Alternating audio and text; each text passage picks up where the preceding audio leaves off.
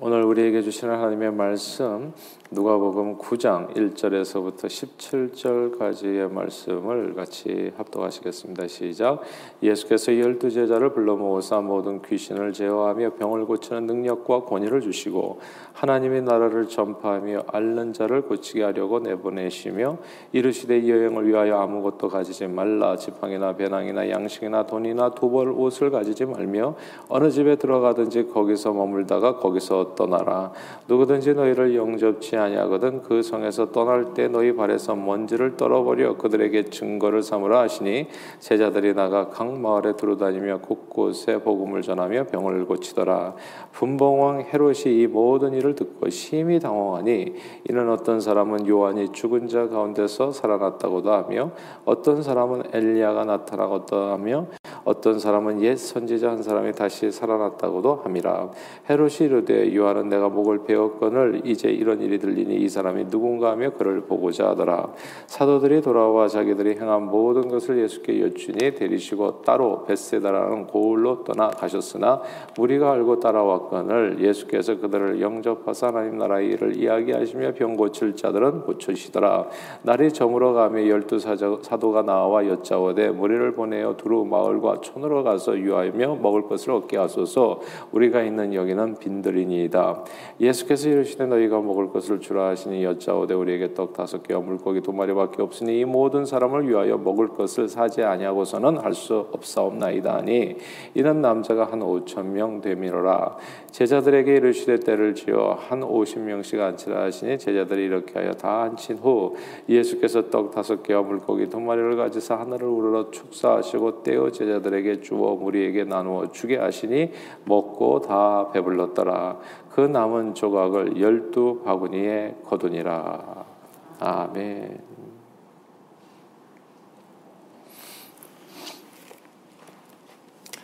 아, 예수 믿기 전과 후에 사람은 정말 달라집니다. 아, 예수 믿은 사람, 예수를 믿으면 사람이 변하는가 이런 질문들 많이 있잖아요. 근데 완전히 변합니다.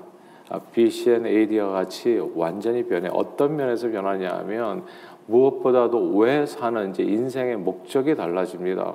근데 인생의 목적이 달라지지 않았다면 그건 이제 예수를 제대로 믿었는지 그게 처음부터 의심스러운 거고요. 예수 그리스도를 내 마음의 구원자와 주님으로 믿고 영접하게 되면 이게 주인이 달라지는 사건이기 때문에 당연히 인생을 사는 목적이 달라집니다. 예수 믿기 전에 주인은 누굽니까? 내 자신이에요. 그러니까 자신을 위해서 사는 거 당연한 일이죠. 그러니까 그 내용이 좀 조금씩 조금씩 어떻게가 다를 뿐이지 어, 아주 대동소이합니다.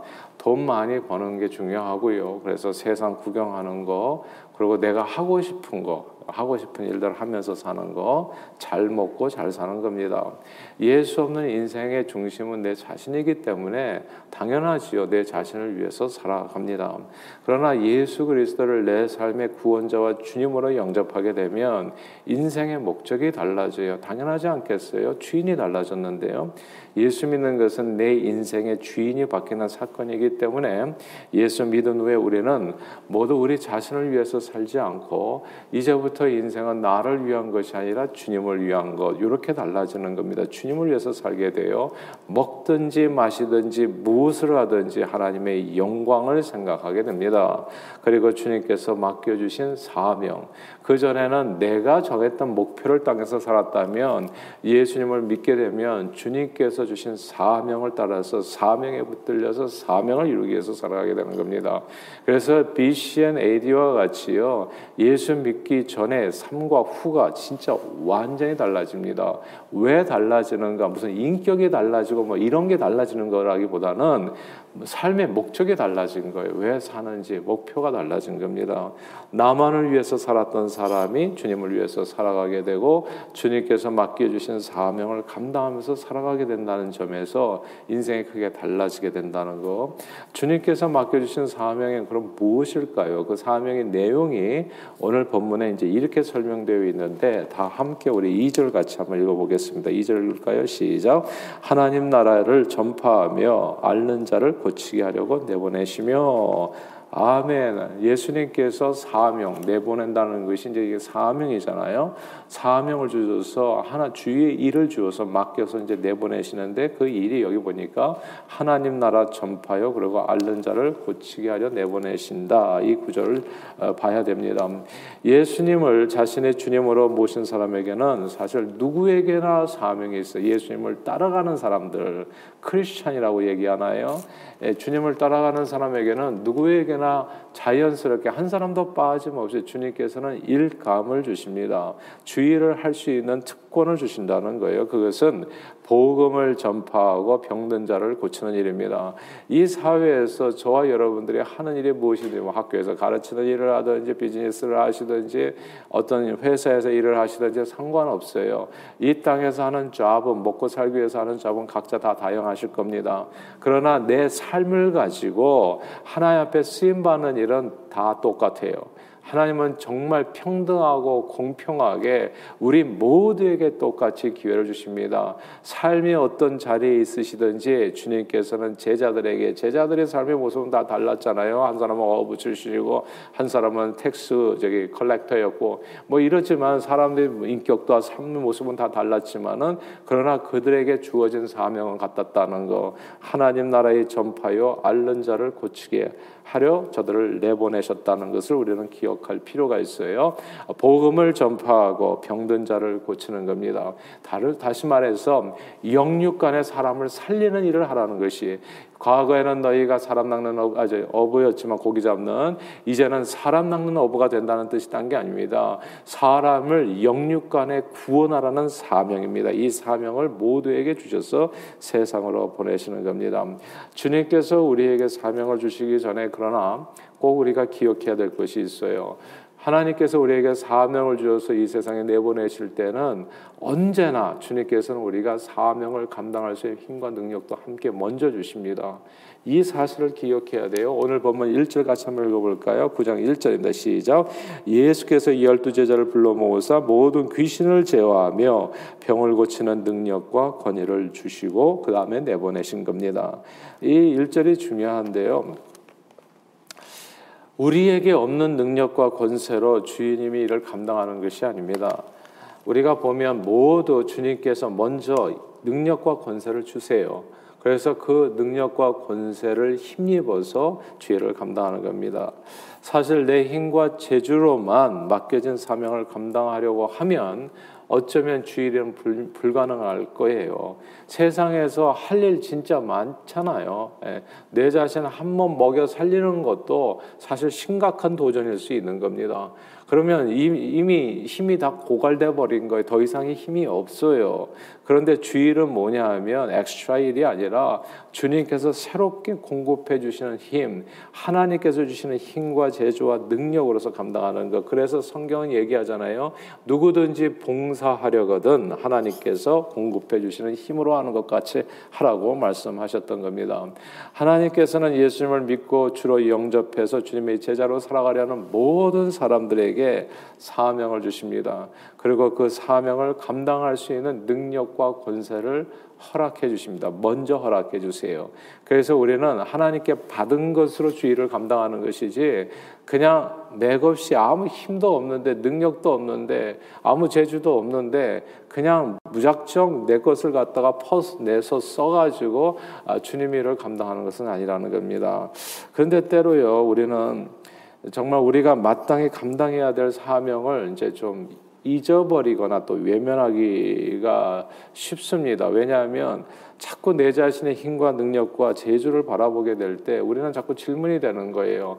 내가 과연 주님께서 맡겨주신 사명을 감당할 수 있을까? 왜냐하면 내 자신을 바라보면 시간도 없고 능력도 없고 힘도 없고 체력도 안 되고, 그러니까 이런 거 생각하면은 아 이거 불가능하구나 이렇게 되는 거예요. 봉사활동에 나오건 전도 혹은 선교의 자리로 사람들을 초대했을 때 가장 많이 들리는 이야기가 뭔지 아십니까? 않습니까? 아마 여러분들도 가끔씩 그런 순간이 있었을지 모르겠어요. 나는 뭐가 없어서 못한다는 말이 가장 많은 이야기입니다. 근데 그 말이 틀린 말은 아니에요. 진짜 뭐 없어서 못해요. 시간이 없어서, 물질이 없어서, 재주가 없어서, 말을 못해서, 남 앞에 나서기를 싫어하셔서, 혹은 체력이 안 돼서, 건강이 안 돼서, 나는 뭐가 부족해서 이것도 저것도 할 수 없다고 말하는 겁니다. 그러나 주께서 내게 맡겨주신 사명은 내가 가진 것으로 감당하는 게 아니라는 거, 이걸 꼭 기억하셔야 돼요. 하나님께서 내게 주신 것으로 이루어지는 것이 사명이지, 내가 갑자기 없는 것을 갖다가 막 뭐 엑스트라로 막 힘을 내 가지고 달려가 가지고 정말 그러다가 이 모든 짐을 홀로 지고 가다가 픽 쓰러지기 위해서 하나님께서 나를 갖다가 고통의 자리로 나를 초청하시는 게 아니거든요. 예수님은 제자들에게 복음 전도와 병 고치는 사명을 주어 떠나 보내시면서 이렇게 얘기하셨어요. 지팡이나 배낭이나 양식이나 돈이나 뭐 두보로 또 가지지 말라고요. 그러니까 우리는 생각할 때 어, 복음을 전하려면 뭘 하려면 내가 뭐가 있어야 되는구나. 선교할 때도 그래요. 나는 돈도 없고 시간도 없어서 안 됩니다 얘기해요. 무슨 이렇게 회에도 나갈 수 없고. 그러니까 제가 생각할 때는 나는 안 된다, 못 한다 생각 아무것도 못 해요. 근데 그게 아니라 하나님 선교 가기를 원합니다. 근데 선교 가는데 제약이 되는 게 내 스테러스 문제예요. 실제적으로 그 스테러스 문제를 위해서 기도한 분이 있어요. 선교를 가게 해달라고. 그러니까 진짜 가시더라고. 그분이 스테러스 문제가 해결이 되더라는 거예요. 그러니까 내게 능력이 없는 능력으로서 뭘 하는 것이 아니고요, 공급해 주시는 힘으로 한다는 것을, 이 사실을 오늘 본문을 통해서 꼭 붙드는 저와 여러분들이 되어질 수 있기를 바랍니다. 주의 사명을 감당할 때 사람들은 내가 뭐가 있어야 되는 줄 알고 부담스러워요. 아, 나는 이게 영력, 지력, 체력, 재력 이게 다 부족해가지고 아, 나는 아무것도 할 수가 없습니다. 뭐 신앙도 부족하고 아, 뭐 이렇게 이렇게 자꾸 뭐 이렇게 기억력도 없어지고 뭐 지력도 없고 체력도 그냥 저질 체력이고 아 그리고 이게 정말 돈도 없고요. 우리는 이게 다 그런 그런 내용들이거든요. 근데 이게 내 힘으로 하는 게 아니에요. 하나님께서 공급해 주시는 힘.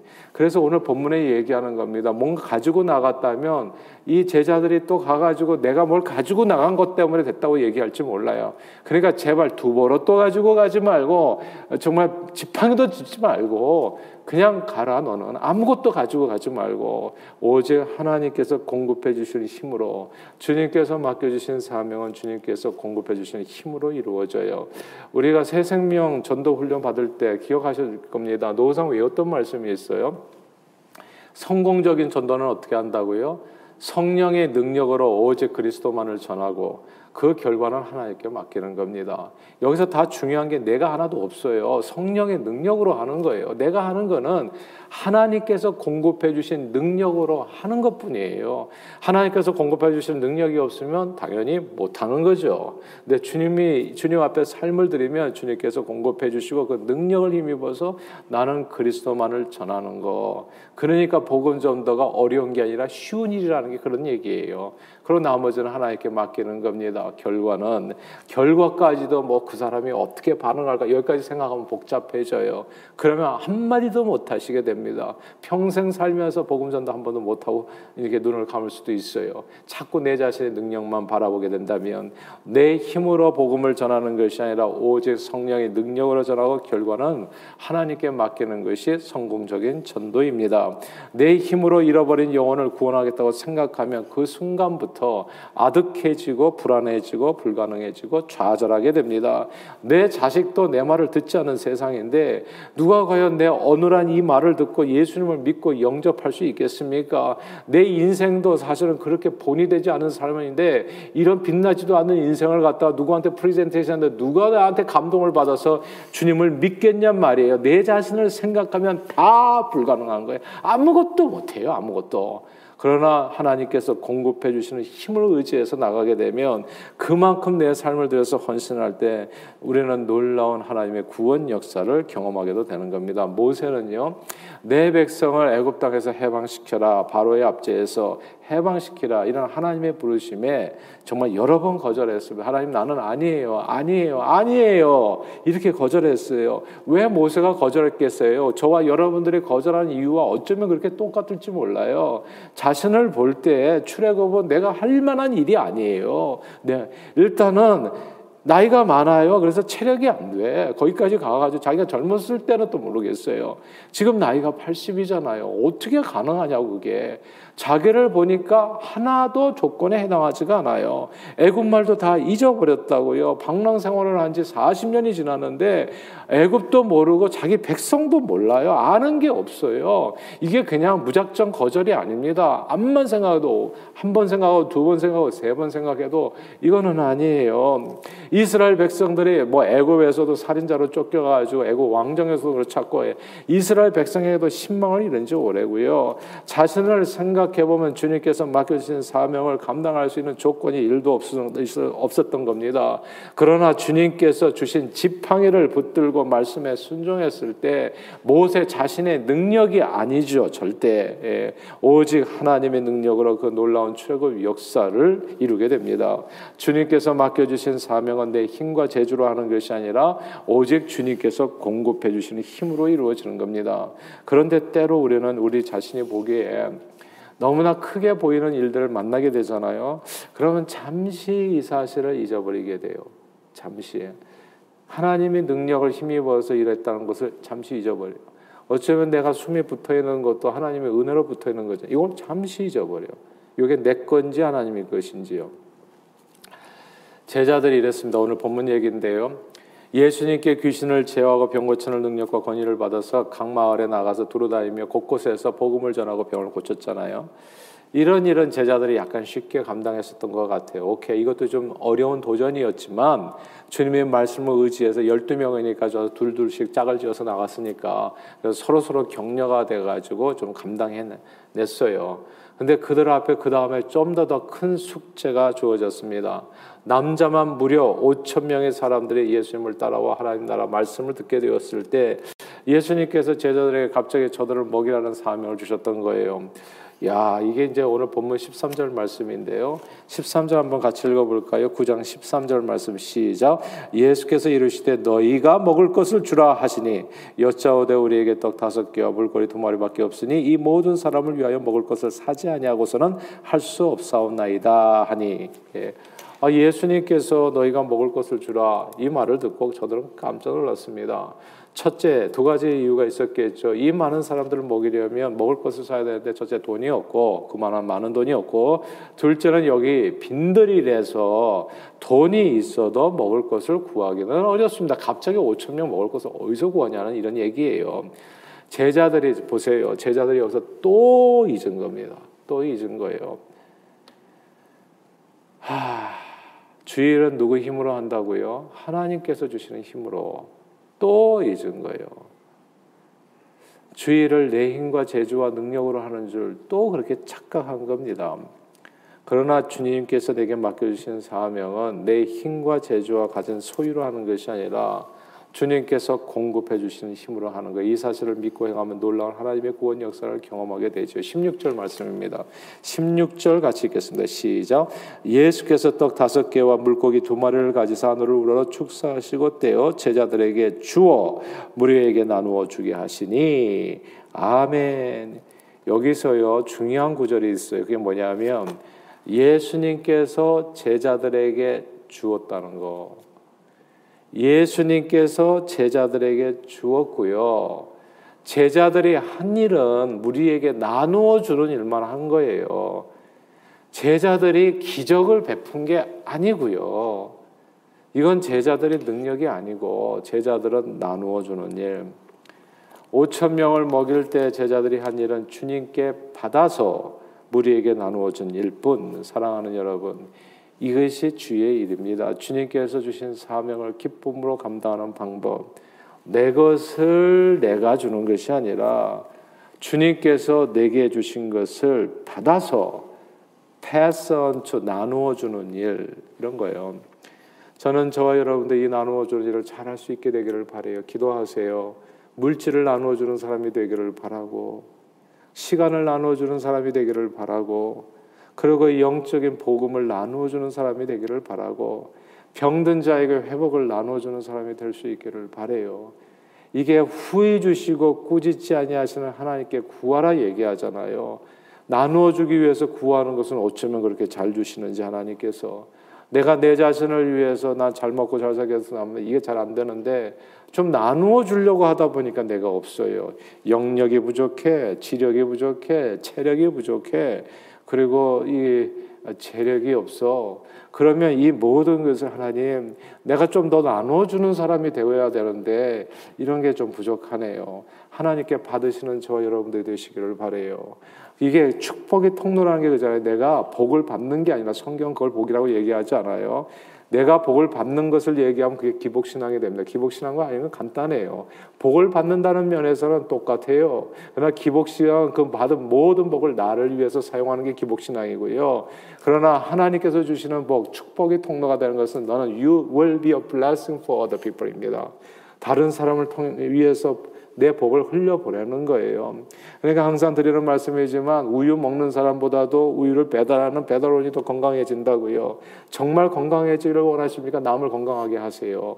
다른 사람을 건강하게 하시면 건강이 내게 자연스럽게 오게 된다고요. 다윗은 성전 건축을 위한 엄청난 재물을 모았습니다. 솔로몬이 성전 건축을 완성했지만 그 성전이 건축될 수 있도록 필요한 모든 준비를 마친 사람은 어쩌면 다윗이에요. 성전 건축의 어쩐 전무후무한 이 사명을 다윗이 받아서 감당하게 되어질 때, 다윗이 역대상 이십구 장에서 고백한 내용이 중요합니다. 이렇게 얘기했어요. 십삼 절 이하부터 보면, 우리 하나님이여 이제 우리가 주께 감사하오며 주의 영화로운 이름을 찬양합니다. 나와 백성이, 나와 내 백성이 무엇이기에 이처럼 즐거운 마음으로 들을 힘이 있었겠나이까. 성전 건축한다 그러면 사람들이 되게 뭐 이렇게 교회적으로도 뭐 신앙적으로도 흔들리시는 분들이 있어요. 저는 이 시간을 빌어서 말씀드립니다. 제발 그러지 마시라고. 그러니까 그게 또 뭐냐 하면 또 자기를 바라봐서 그런 거예요. 내 힘을 바라보면 항상 아무것도 못해요. 불평밖에는 나오는 게 없어.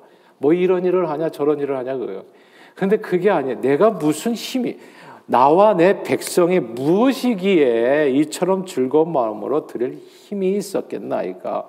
그 다음 말씀이 중요한데요. 모든 것이 주께로부터 말미암아 싸우니 우리가 주의 손에서 받은 것으로 주께 드렸을 뿐이니이다. 이게 신앙입니다, 여러분. 주님께 받아서 드리는 거예요. 신앙생활을 하시면요, 지금도 지금도 좋으시지만 여러분 더 복 받으실 거예요. 잘 되십니다. 아, 영력, 치력, 재력, 체력 다 충만하게 채워주실 거예요. 우리 믿으시면 아멘 하십시다. 이게 아멘이 되셔야 돼요. 왜 그러냐 하면 나를 위한 게 아니에요. 하나님의 영광을 위해서 주님께서 나를 축복의 통로로 쓰임받는 가정 가운데 이런 거예요. 일하는 소의 입에 망을 씌우지 않는다고요. 주의 영광을 위해서 살아갈 때 소도 하나님께서 먹여주시는데, 미참한 짐승도 예. 하나님께서 다 살려주시고 먹여주시는데, 하물며 하나님이 백성이라는 믿음이 적은 자들아 얘기하잖아요. 그러니까 주님께서 우리를 채워주신다고요. 우리가 우리 주의 손에서 받은 것으로 주께 드렸을 뿐이다. 이 말씀을 기억해야 됩니다. 주의 일은 내 힘으로 하는 것이 아니라 주님께서 공급해 주시는 힘으로 이루어 주십니다. 주님께서 내게 주신 능력과 권세, 물질과 자는 오직 성령의 능력으로 하나님께서 저와 여러분들에게 주신 사명 감당하며 하나님의 구원 역사를 이루는데 우리 모두 쓰임받게 됩니다. 우리가 할 일은 주님께 받아서 나누어주는 일뿐.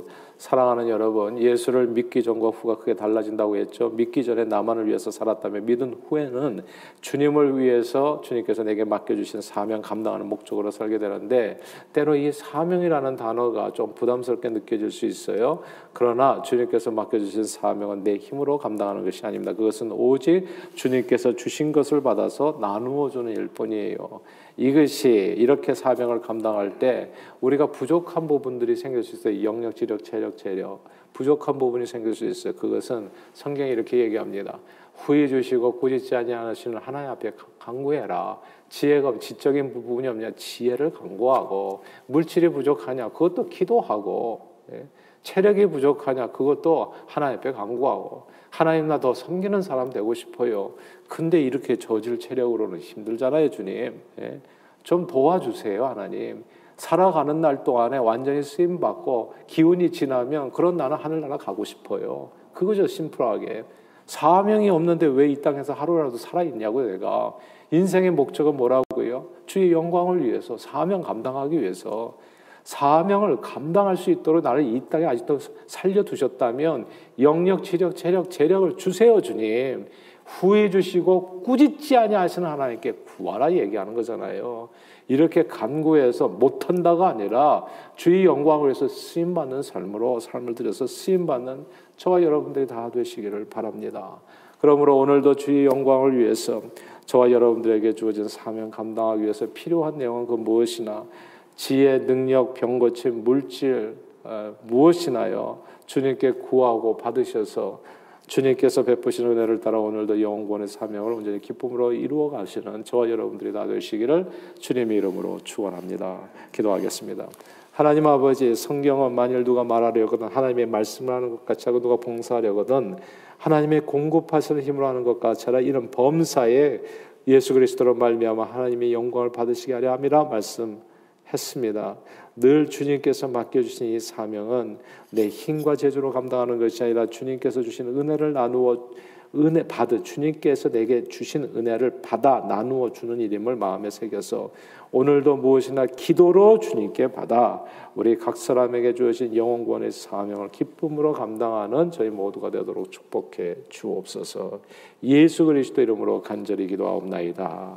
아멘.